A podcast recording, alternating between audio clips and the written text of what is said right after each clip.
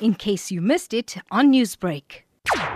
The suspect indeed appeared in court today. He came in with his face covered, you know, and the angry community, you know, shouting that he must show his face. But in the courtroom, you know, his legal aid representative mentioned to the court that uh, his client had bodily injuries like his ribs were painful when he, struggles to stand or to sit.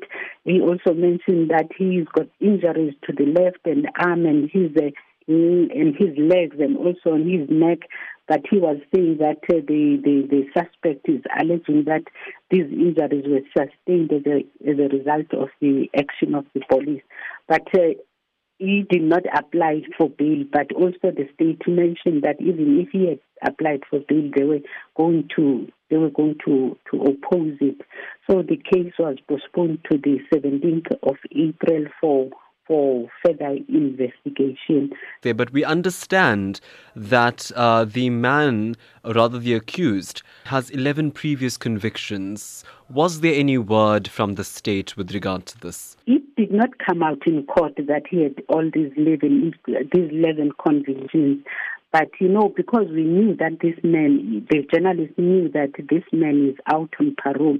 So we wanted to find out from the spokesperson of the NPA, Eric Ntabazalila, outside of court. That's when he told us, you know, this man has a list of convictions. He says, like, since the 1980s, he's been in and out of, of jail. And there's also murders within uh, all these, these uh, convictions that he has served.